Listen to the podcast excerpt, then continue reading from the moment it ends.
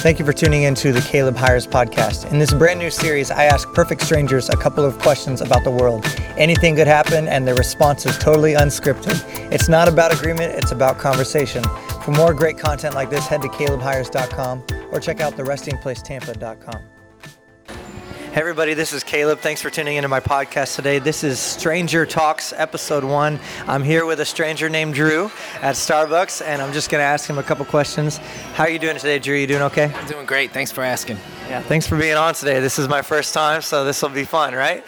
So, in your personal opinion, do you think that the world in general is getting better, worse, or staying the same? Which one of those do you think is most accurate? Um, I, I think it's getting better. Um, and I say that just because um, I had the privilege of working with our youth. Um, I'm working education. And so um, I get to see those examples, you know, every single day of uh, kids overcoming all sorts of, of, of, challenges and obstacles. So um, I would say that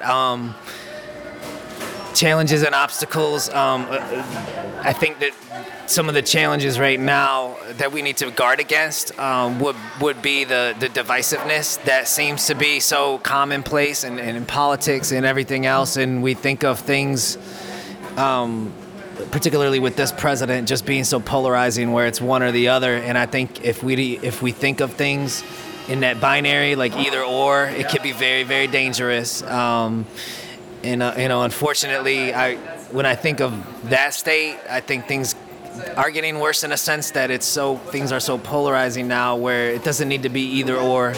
It should be both and you know you shouldn't be choosing between um, you know black lives matter or blue lives matter. It, it can be both.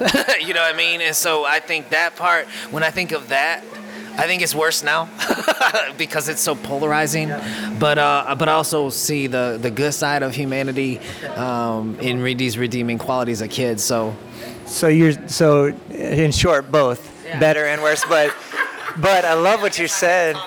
No, that's okay. I love what you said about the um, about the commonality, finding common ground. That it's not things aren't black and white. Like like you and I, we're strangers right now. We have no idea who each other are, but there's some common ground we could find somewhere on most things. On, I found that to be true. So I love that answer. And so you talked about the youth and how you're seeing that. Um, a lot of improvement in the youth about uh, overcoming challenges. You said so. What are some of the challenges? I don't, without disclosing what you do specifically, but just specifically some of the challenges you've helped you personally. I don't mind disclosing what I do. I mean, I work at, with middle school students, so they're just going through those changes, um, you know. And so yeah, and so. Um, you never know uh, until you talk, like kind of like we are right now, and get to know kids' stories, what they bring with them, you know. So um, at the surface, uh, you don't know that a student is uh, coming from a single parent home or has been homeless for, for the last three months or the electricity got shut off because of what they're dealing with, yet they can still come to school in a safe place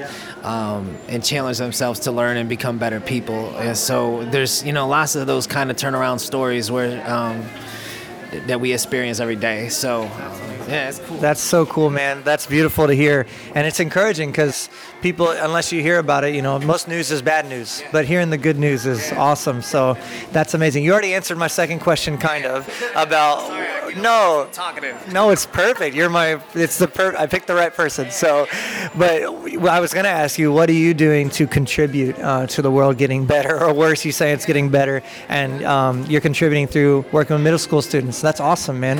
And I would, uh, I think creating an environment where it's safe and accepting of everybody, no matter what, who and what they are. And so um, we are uh, one of the first middle schools that has a, a, a Pride Club. It's a student-run organization for LGBTQ plus. And so at a middle school, um, those kind of things can be controversial. But when you look at what, what the data says. Um, uh, LGBTQ students are more bullied. They have a lot higher suicide rates. Um, they have to have a safe place, and so being able to provide that for for uh, all students, um, I think is how I contribute in that small way. That's awesome. Yeah. Beautiful, man. Well, thank you for sharing today. I love it. I love talking about safe communities. Everyone needs a safe place to learn who they really are and have a chance to be empowered. So you're doing that, Drew. You're one of the heroes of the world, man. Awesome. So good to meet you. Thanks for being on.